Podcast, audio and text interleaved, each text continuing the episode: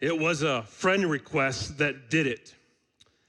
It was an alert from his Facebook account, the cheerful profile picture of the man whose store he'd broken into and robbed.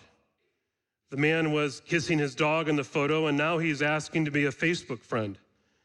The teenager broke down.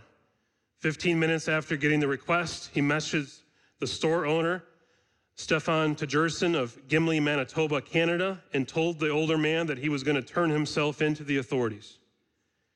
The incredible turn of events began on a Friday when Tergesen arrived at the general store his family has run for more than a century and discovered that someone had smashed a window with a tire iron and stolen several watches and a few other things.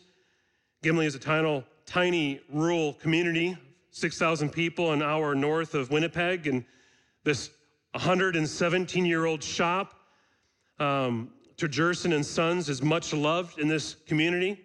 And so when the owner found a clip of the surveillance footage that showed the alleged thief's face, he posted it to his social media accounts. Seemingly, the entire town took up the cause. The video was shared more than 8,000 times in 24 hours. Half a dozen people said they knew the teenage boy in the surveillance footage and gave the owner his name. And before turning to the police, Tergesen turned to Facebook. He sent a friend request and waited for a reply. Five minutes, 10 minutes, 15 minutes. He saw the friend request from me, which must have been a bit startling, To Tergesen said. I only wish I could have seen his face. I guess he realized, you know, he was done for at that point and he'd better start backpedaling quickly, end quote.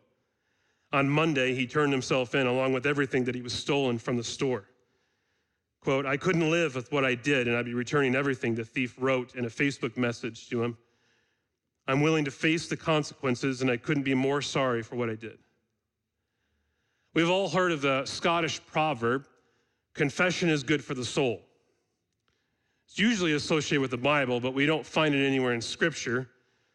Although those exact words don't come up, the sentiment is very much there. Confession does release pressure, although it doesn't always relieve consequences. But forgiveness makes all the difference for those that find it in God. How do we live in this world as forgiven sinners? How can we make it through a day and the next, knowing that we sin, that we break God's commandments, that we mock Him with our thoughts and our actions and our words? How can we, as Christians who are washed with the blood of Jesus, even still sin. And what do we do with sin? How do, how do we deal with sin? Paul teaches us that we still sin, for we do the things that we don't want to do. He says in Romans 7 15, For I do not understand my own actions, for I do not what I want, but what I do the very thing I hate. You and I do the things we hate. We, we think of ourselves more than we think of God. And as Christians, we want to obey, and yet we, we can be swayed into sin. And so, how do we deal with this? Why can't God just send us a Facebook friend request to wake us up? Why do we make it so difficult on ourselves, trying to hide, trying to gloss over sin, trying to continue to cover ourselves? How can we have freedom from the guilt of sin? How can we live as forgiven sinners? Well, that's my task this morning. And I want to encourage us from God's word to live in this world as forgiven sinners. And so I want you to turn in your Bibles to Psalm 32. And we're going to learn from King David. And I want to read the text this morning and then I'm going to pray. And if you don't have a Bible, there should be some place there under the seats. And I encourage you to turn to that. If you're not turned and open and looking at the Bible, you're going to get lost really easy. So I'm just going to help you out. Have the Bible open. If you're using one of the Bibles provided, it's on page 432 and 433. And if you're unfamiliar looking at the Bible, the large numbers are the chapter numbers, the small numbers are the verse numbers. And it's a rather short psalm, just 11 verses. So I'm going to read, and I ask you just follow with me as I read Psalm 32, starting at verse 1. Blessed is the one whose transgression is forgiven, whose sin is covered. Blessed is the man against whom the Lord counts no iniquity, in whose spirit there is no deceit. For when I kept silent, my bones wasted away through my groaning all day long. For day and night Your hand was heavy upon me. My strength was dried up as by the heat of summer. I acknowledged my sin to you, and I did not cover my iniquity. I said, I will confess my transgressions to the Lord, and you forgave the iniquity of my sin. Therefore, let everyone who is godly offer prayer to you at a time when you may be found. Surely in the rush of great waters they shall not reach him. You are a hiding place for me. You preserve me from trouble. You surround me with shouts of deliverance. I will instruct you and teach you in the way you should go. I will counsel you with an eye upon you. Be not like a horse or a mule without understanding, which must be curved with bit and, and bridle, or it will not stay near you. Many are the sorrows of the wicked, but steadfast love surrounds the one who trusts in the Lord. Be glad in the Lord and rejoice, O righteous, and shout for joy, all you upright in heart. Father, we all come to the cross the same way. The ground is level at the foot of the cross. We are sinners. And because of Jesus Christ, if we've trusted in him, we are washed and we are new and we are forgiven. Help us, Father, to live that way. Help us this morning to learn from your word, to apply it to our hearts and our lives. Open our ears, unclog our hearts, soften us, convict us. God, we pray. Amen.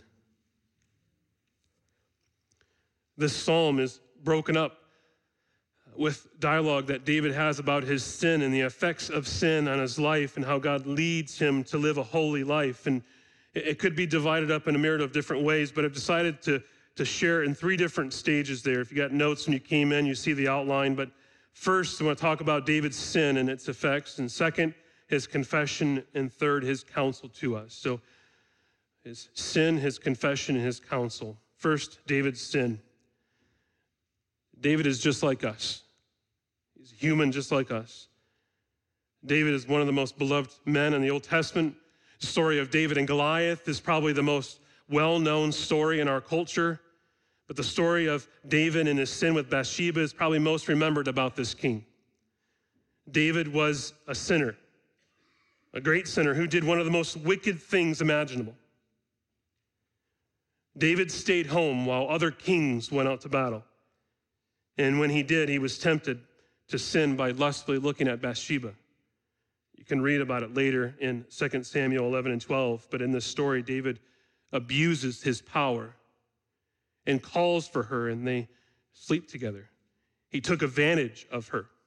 He used his position as king to go and take what he wanted. And when she became pregnant, David then develops a, a devilish plan to have her husband murdered on the battlefield. It's a story of pure wickedness and betrayal and temptation and lust and weakness and succumbing to sin. And God takes this man, David, and exposes his sin to him and for us to read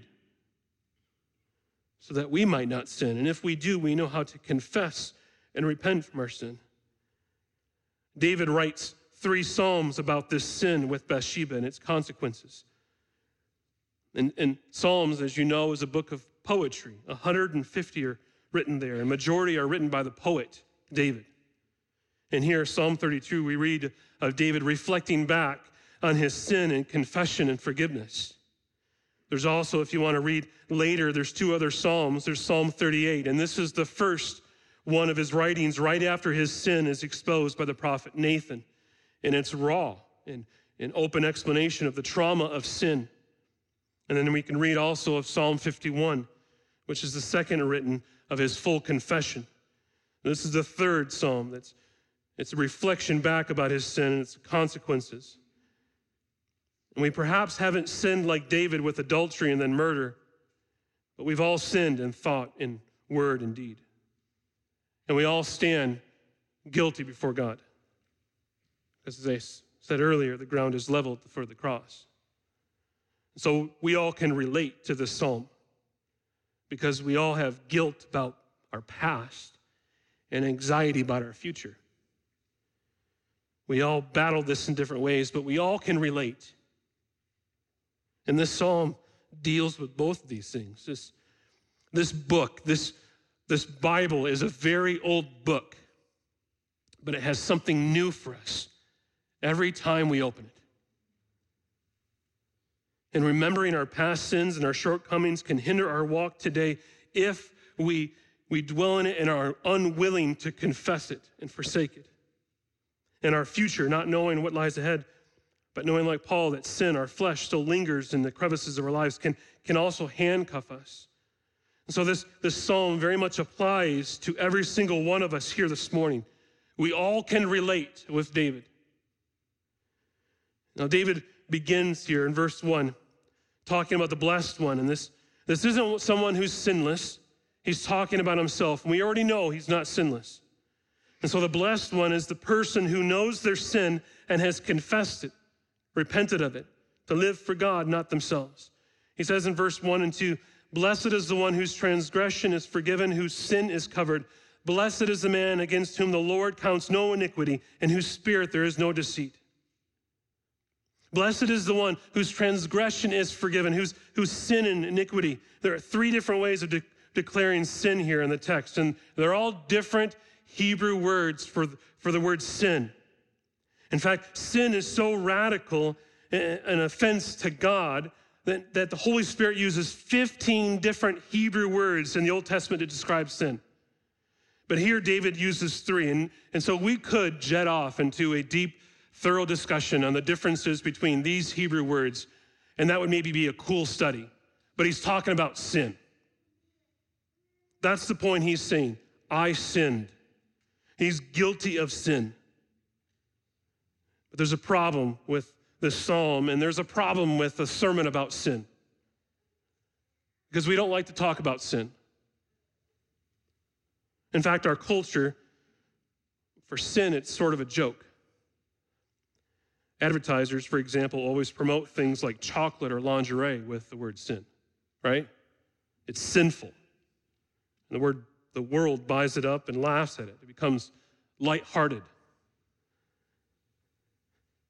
And whenever we begin to talk about sin, like the Bible talks about sin, people become nervous. People don't want to talk about sin. They, they don't want to think about sin. In fact, how dare we talk about it at all? Because we could possibly make someone feel guilty. And that's the worst thing you can do today, is make people feel guilty, to trigger them. What's good for me is good for me, and what's good for you is good for you, so let's just move on. But the Bible talks a lot about sin. And it goes to great lengths to describe sin and the effects of sin, and it uses people as its prime example on almost every page. Sin is rebellion, it's a revolt against the lawful author of life. Sin is shortcomings, it's a missing the mark, it's to fall short. Sin is distortions, to be crooked, to be twisted, to be warped. Sin is deceptions, to be cunning, to be insincere, to be fraudulent.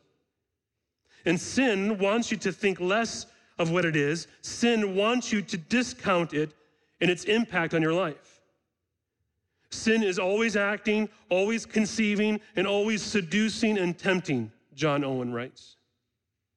And so we cannot, as Christians, hide from sin or the discussion of sin. We need to face it. Because as Christians, we are the only people on the planet who can talk about sin and not walk away completely dejected and destroyed because we know the one who conquered sin and who left us with himself to live inside of us so that we don't have to yield to sin. And in this psalm this morning, David is preaching to us and he's using his own life. He's a forgiven sinner. He is forgiven, which means his sin has been lifted off. David writes to us in Psalm 103 as far as the east is from the west, so far does he, God, remove our transgressions from us. Isaiah 118 says, Come now, let us reason together, says the Lord. Though your sins are like scarlet, they shall be as white as snow. Though they are red like crimson, they shall become like wool. Did you get snow at your house this week on Thursday? Supposed to get more this week. And I sat in my office on Thursday and reminded of a Spurgeon quote. I put it on Facebook. It says, The next time you see snow white crystals falling from heaven, look on them and say, Ah, though I must confess within myself that I am unworthy and unclean, yet believing in Christ, he hath given me his righteousness so completely that I am even whiter, whiter than the snow as it descends from the treasury of God. David says, I am blessed because I've been forgiven. My sin has been covered. What an amazing declaration. The, the burden of his sin had been taken up and carried away. Like Christian from John Bunyan's Pilgrim's Progress, when he came to the end with his back breaking from the load of sin and came to the cross and suddenly felt the burden roll off. The, the, the mountain of his sin was now covered, concealed by God.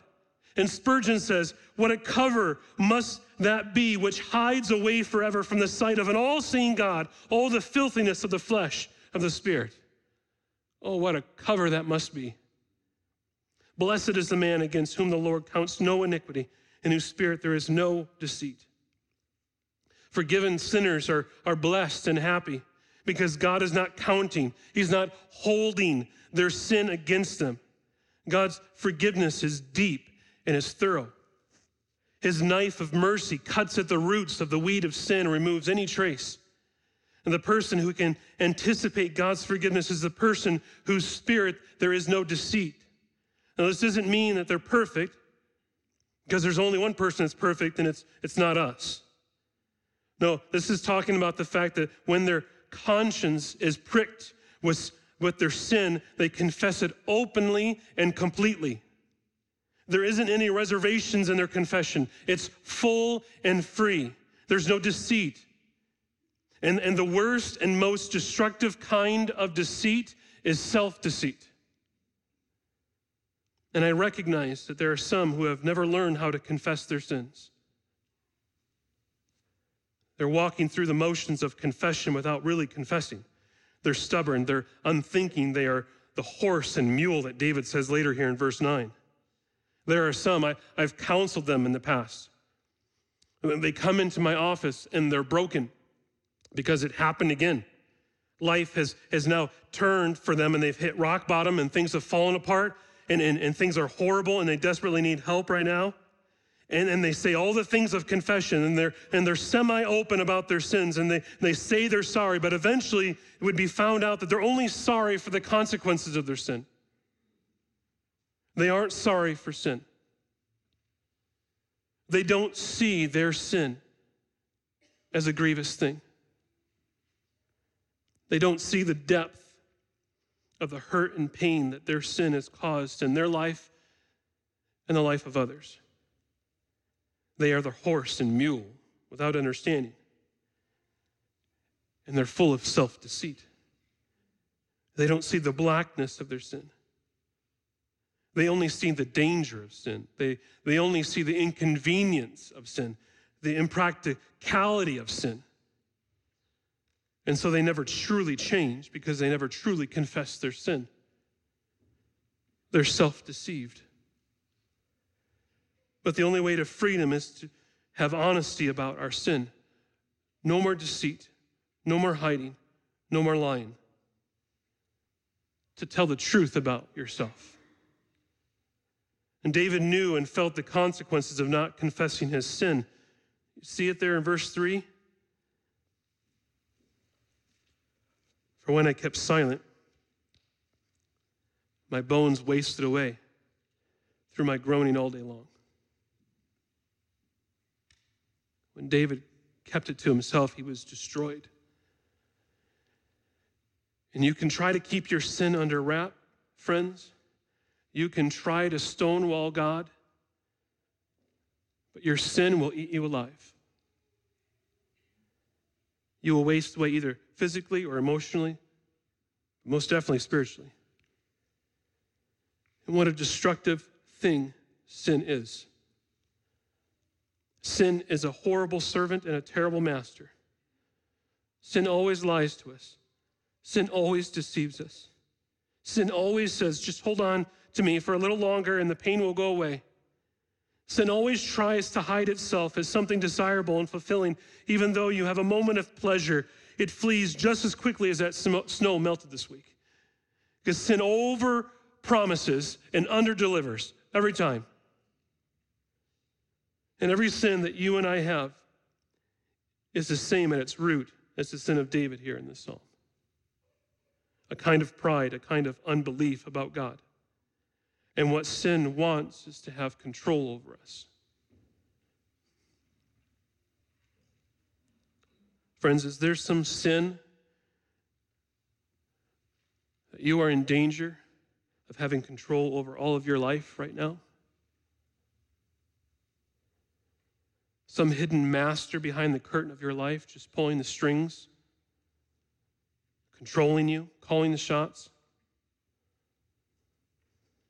See, it's, it's sin's nature to control you.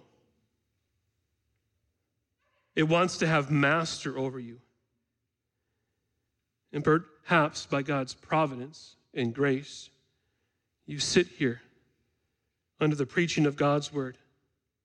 And God will use this text this morning to prick your conscience of your sin that's been lingering in the shadows. You've been discounting it, you've been pushing down your conscience, trying to ignore it. But God won't let it any longer. A heavy conscience can be torture, and we see it here in the text. And listen, friends, your conscience will discharge itself fully, either in this life when there's a Savior, or in the next, on that last day when you stand before the judge. Your conscience will be a witness against you. And it's in your best interest, friends, for your conscience to discharge itself fully now, today, today in this life. There is no outward action or one fuzzy feeling. There's no singing or giving in the offering. There's no service at church or sitting in Sunday school classes that can take away your sins. It is only through the shed blood of Jesus Christ on the cross. Your good thoughts about God and yourself will not save you. Your good attendance cannot clean you. And if you are here this morning and your conscience has been pierced, you need to confess your sin to God. And you need to do it today. Don't wait. Don't put it off. Do it right now. While I'm preaching, confess your sins to God. He is an amazing God. He can hear your confession and hear my preaching at the same time. And so let David be an example for you. If you see sin, don't sit on it. Go to God. That's David's sin. Second is his confession. There's a heavy burden when we know our sin and refuse to confess it. David says in verse 4 For day and night your hand was heavy upon me. My strength was dried up as by the heat of summer. And this is what sin does, my friends. Unconfessed sin, it dries us up, it, it squelches life from our limbs, and it wipes us. We become less and less living when we harbor sin. And God loves us too much to let us continue in this way. And if God's finger can, can have such tremendous pressure on us, I wonder what his hand feels like. Unconfessed sin is an incredible burden on people, weighing them down mentally and emotionally. Unconfessed sin dries you up as if you're in the heat of summer, it squelches energy from you. And it's useless to hide your sin from God because God always knows. You cannot hide your sin. Hiding your sin is like playing hide and seek with my four year old who just gets on the floor and covers her head. It doesn't work.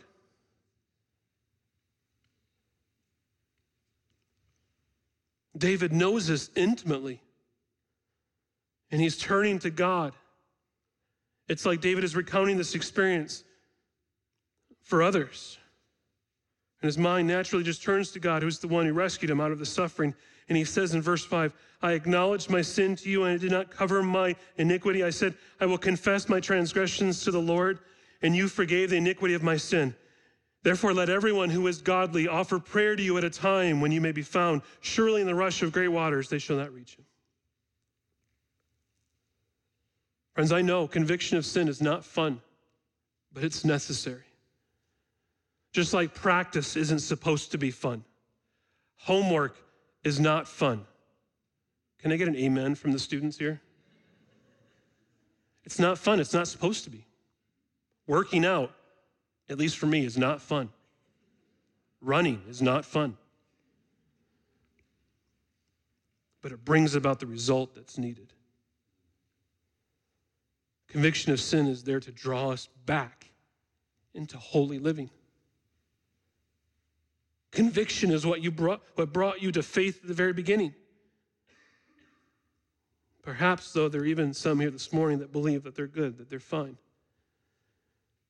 And They believe in God and all, but they'll deal with Him later. You perhaps are sitting here thinking you're doing fine, and you're going to wait till you're older to deal with God. Things are going well in your life, so you're convinced that you're fine. And so you're going to wait until you're a little older and you'll deal with it when you're more mature. Or perhaps you even think that after death, then you'll take care of things. But friends, Scripture doesn't promise you that option it may be too late then. You see it there in verse 6? Therefore, let everyone who is godly offer prayer to you at a time when you may be found. You may not always have the time, my unbelieving friends, to confess your sins and repent and turn in Christ. And I mean this sincerely and genuinely. I hope this unsettles you. I, I have been praying that this thought would haunt you today. That it would crowd your mind, that you can't focus on anything else. And I mean it with love. He says, at a time when you may be found. And some may say, well, I don't know what that means. I thought you could find God anytime you want, that He's everywhere, that I have any opportunity, that I have any moment to come to Him. I can find him on my drive to work or when I'm going on a hike. That's why I come to church whenever I feel like it and I don't feel bad about myself. I can get God whenever and wherever I want to. And while it's true, God is omnipresent, it's not true that you can put it off and keep on rejecting Him and believe that He'll just show up at any moment your heart desires when you're finally ready. Friends, we don't have that promise in Scripture. Isaiah 55 6. Seek the Lord while he may be found. Call upon him while he is near. And you may be shocked, but that's littered throughout the Bible. You won't always be able to find God. Some of you have taken God for granted. And so, friends, when the call to repentance and confession hits you square between the eyes and you feel the fresh conviction in your heart, you need to do it right then. Don't put it off. Do not delay. Because in verse 6, David is warning you this morning to not put off your confession and turning to God. It is this God who cares and loves for us, who reigns on high, who sent his own son to open up his veins. And from his wounds comes just a rising torrent of his blood to wash away our sins. It is grace, grace upon grace that Jesus came for us, friend. And I implore you to turn from your sins and to turn and trust in Him alone. And to do it today. To don't put it off, don't delay, don't talk yourself out of it. To find myself or another elder this morning, we'd love to sit and talk with you. And for my Christian friends this morning, the same is the same is for you in confession. There's, there's never a bad time to offer a prayer of confession for your sin. And David says here that he acknowledges that he, he did not cover and confess his sin. All three are communicating the same thing. He recognized his sin fully when the prophet Nathan came and confronted him. And aren't you thankful for the ministry of those who know us and are willing to step into the cage with us, knowing that they might get punched or bit, but they're there to show us our sin? That's Nathan. And you and I need more friends like this. This is one of the reasons why the church exists. And perhaps some of you need to spend this afternoon searching your hearts for any wicked way in you. You know, God promises to show you your sin. And friend, He seems more ready to forgive our sins than we're ready to confess. Perhaps some of you need to spend this afternoon in confession of sin to those closest to you, your spouse, your kids. And I'll speak directly to the youth that are here. Perhaps some of you need to spend some time thinking through this because you continue to fool your parents while you hide your sin. Your parents may not know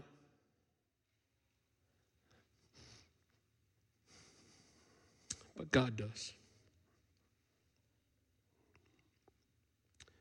Your sin is not hidden to Him. And I mean it sincerely. I hope that unnerves you.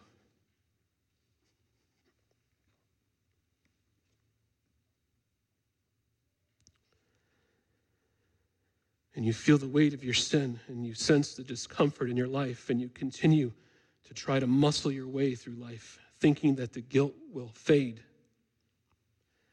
And that pain you feel in your soul, that weight you feel.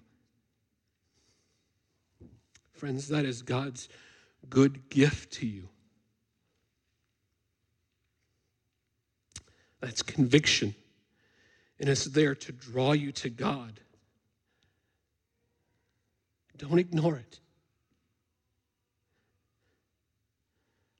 Don't develop a life that ignores God. Embrace it. Lean into God. Confess your sins. And spend the afternoon confessing your sin and talk to your mom and dad. They love you, they want to help you walk with God.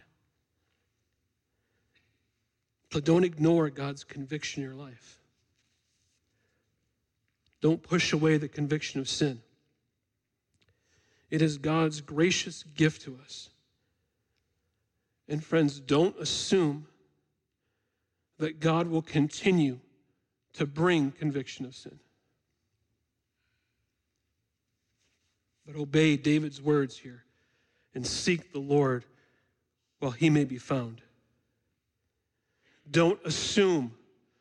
Do not leave this place and assume that you will even be able to recognize your sin in the future that you'll even have the same concern over your sin in the future. You don't have that promise in Scripture. But right now, with the Holy Spirit's help in your life, you may be feeling the weight of your sin in a way that you won't feel next month or next year. So don't ignore God's work in your life. Your attempt to cover your sins by yourself means that your sins will never truly be covered by God. So don't do it. Don't go that way. Psalm 95, write this one down. Today, if you hear his voice, do not harden your hearts. Proverbs 28, 13, write this one down. Whoever conceals his transgressions will not prosper, but he who confesses and forsakes them will obtain mercy.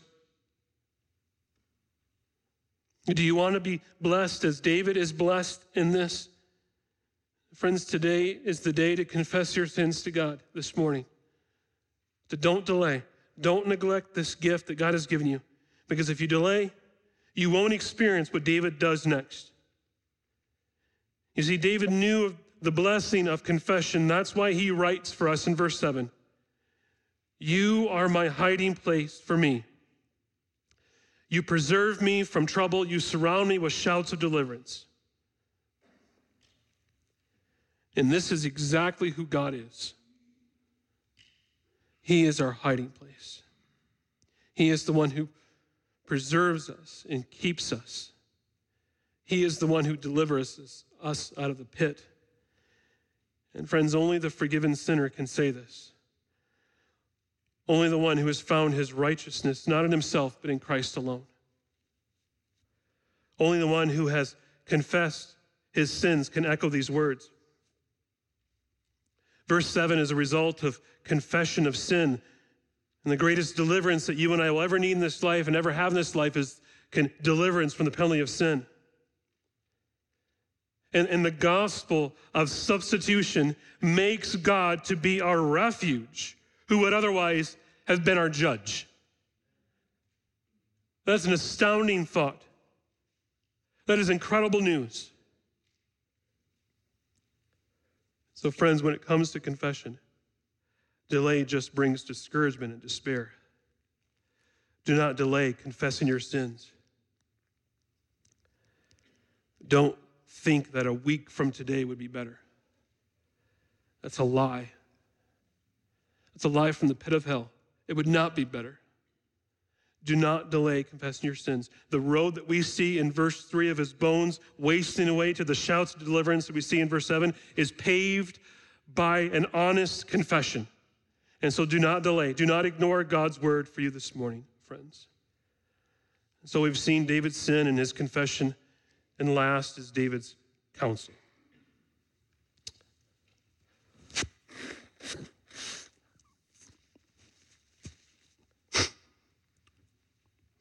David's counsel. The last four verses of this psalm, it seems as though David's moving is about speaking about his sin and confession. Then he's to the Lord speaking here. The Lord speaking to David and, and then him preaching to others. Verse 8 and 9 says, I will instruct you and teach you in the way you should go. I will counsel you with my eye upon you. Be not like a horse or a mule without understanding, which must be curbed with a bit and bridle, or it will not stay near you. And this is teaching here that David is giving us. This is wisdom. It's the good way and the bad way. And the good way he lays out is what he has told us in the first seven verses thus far. It's, this is the way that God would have us and have his children walk. Not only has God given us forgiveness for our past, he's given us wisdom and guidance for our future. And the Lord delights to teach his children how to walk in his ways. He is the great overseer whose providential eye sees everything. And God doesn't treat us like animals, is what he's saying here in verse 9. That's, that's why we have a book, and that's why we can read and discern it and apply it to our life. That's, that's why it's, it's good to come and sit under the teaching and preaching of God's word, because he doesn't treat us like animals. He brings a preacher and he brings the word, and the congregation listens and applies it to their life. And we're not here at church to try to figure out how we can gain favor with God. That's not why we're here. No, we're spiritually dead, and the creator of the entire universe has given us life and has spoken to us, and he's given us his word to teach us and to guide us and to lead us. And so we need to listen to it. We need to heed and do what God's word says. And he's a caring God who will not leave us, he will not forsake us. And we are called to a, a wonderfully different life than those that are not following after him. Look at verse 10. Many are the sorrows of the wicked, but steadfast love surrounds the one who trusts in the Lord. Be glad in the Lord and rejoice, O righteous, and shout for joy, all you upright in heart. It's, it's like sin to promise sweetness and pleasure forever, but then right after we taste it, sorrows come and overwhelm us. Sin overpromises and underdelivers every time. But then God's word comes into our life, and it seems hard at first. But then we see the sweetness of our Savior as He leads us and guides us into life everlasting. And we know this is the, the way.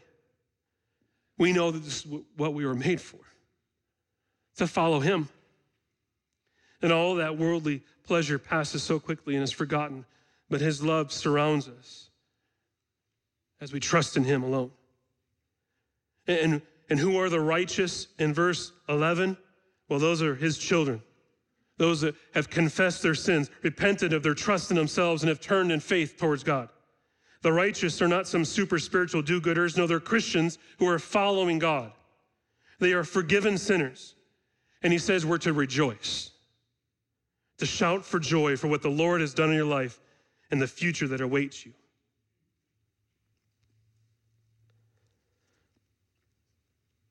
That's Psalm 32. And I want to wrap it up. You know, you don't have to say anything to reject God's grace in your life. Just keep ignoring it. And suppress the desire to confess. Don't own up to your sins. Don't, don't say about your sins what God says. Just keep silent and your sins won't be forgiven you, they won't be covered, and they will be counted against you. Have you considered what that would mean? Christians, have you ever thought what life would look like if you'd never been saved? If you'd never confessed your sin to God and turned to Him? What would lo- life look like today?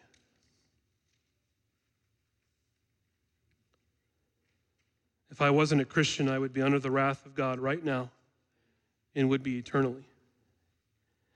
This life becomes horrible and the next becomes unimaginable. The threat of death at any moment comes and bears down its weight upon my soul.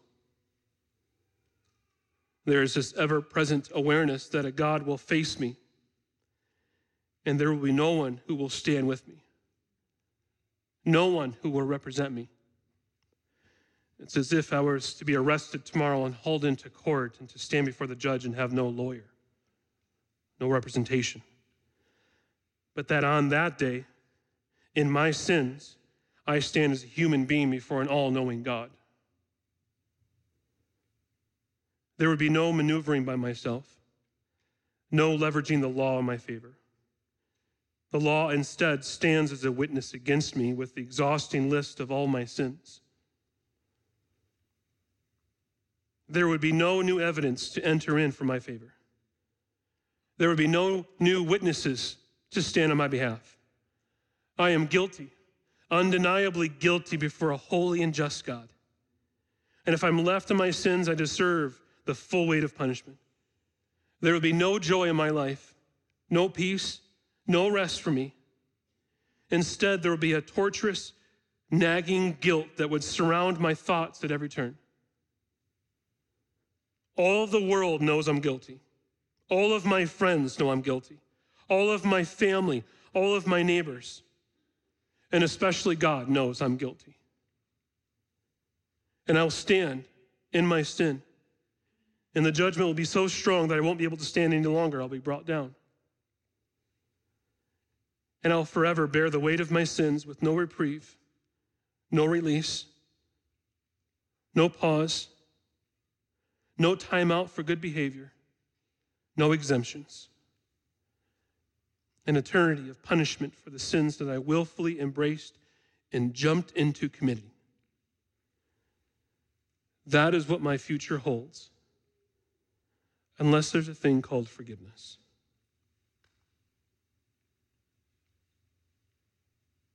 Do you see why David rejoices here in the psalm? Blessed is the one whose transgression is forgiven, whose sin is covered. Blessed is the man against whom the Lord counts no iniquity. How can God not count our iniquity against us and yet be just. Know, this is a theme we read about through the Old Testament. Exodus 34. The Lord, the Lord, a God merciful and gracious, slow to anger and abounding in steadfast love and faithfulness, keeping steadfast love for thousands, forgiving iniquity and transgression and sin, but who will by no means clear the guilty, What? What? How can Exodus 34 and Psalm 32 both be true? And friends, let me tell you, this is why it's crucial for you to understand who you are and who God is and how God deals with sin. And it's vitally important for you to read the Bible every single day. This is my new hobby horse. Every day, friends, even on Sunday, before you go to church. You eat, don't you? Every day?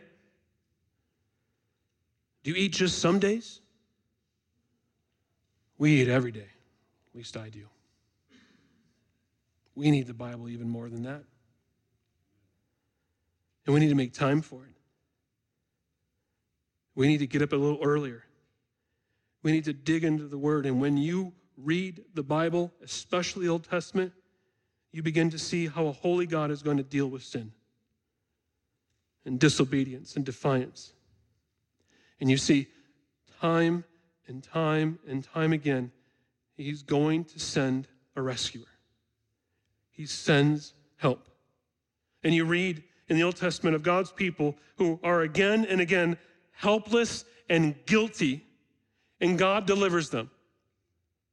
And if you've been on this journey with us, as we've preached through different books, the last few years, at EBC, we've seen it time and again through the Old Testament. We, we looked at it a few years ago, and we looked at the book of Ruth, and what do we find there? A kinsman redeemer who comes and rescues, not necessarily Ruth, but Naomi. She's the focus of the book and brings about salvation for her, redemption for the one who is helpless and guilty. And we saw it over and again in 1 Samuel when God provides for his people. When the ark was captured, God provides. When they faced the armies of the Philistine, God provides. When the people wanted a king, God provides. And he takes these helpless and guilty people and he provides over and over again, again, looking forward. And we saw it again in Genesis, right? With Joseph, God provides. And we saw it last month in Isaiah 9 with the coming child to rescue people from their sin. God provides. And so don't read your Bible as it's just some haphazard conglomerate of stories just to fill the pages.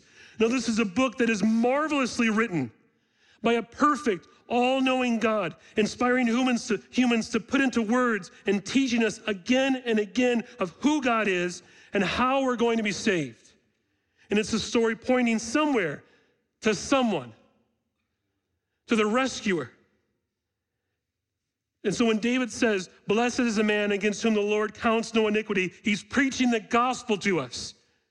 He's not discounting God's justice, he's not shortchanging it.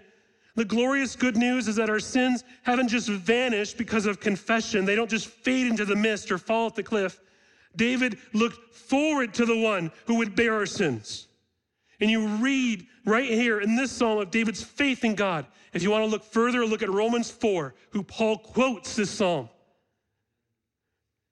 that our sins were nailed to the cross and Jesus bore them. God is just because he executed his justice on his son who stood on our behalf. Jesus stood in our place. And so when we're confronted with our sin, we can remember what Christ did for us in that cross. And we're going to sing about that in a few moments because we're going to sing it as well with my soul. And that third line always gets me. And I hope, friends, my Christian friends here, that you will sing it as loud as I will. He says, My sin, oh, the bliss of this glorious thought, my sin, not in part, but the whole, is nailed to the cross and I bear it no more. Praise the Lord. Praise the Lord, O oh my soul. And as Ryan read this morning in Colossians 2, and you who were dead in your trespasses and in uncircumcision of your flesh, God made alive together with him, having forgiven us all our trespasses by canceling the record of debt that stood against us with its legal demands that he set aside, nailing it to the cross. Praise be to God who sent his son Jesus to take our sins and to make us righteous. Would you stand with me now? I'm going to pray, and then we're going to sing.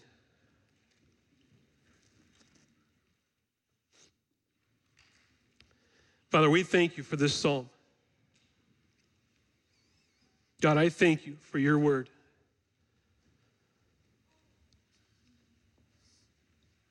That has had its way with me this week. Your word shows us ourselves. It is that mirror that shows us who we are. It is always faithful to show us exactly who we are. And it shows us what you've done for us.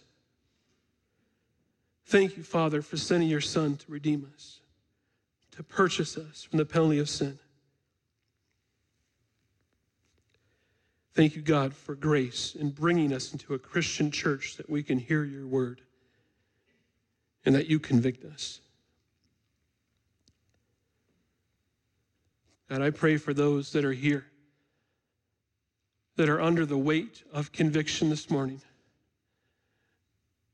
You would do your work in their heart, that you would bring fruit from this morning for your honor and for your glory alone. I pray in Jesus' name, amen.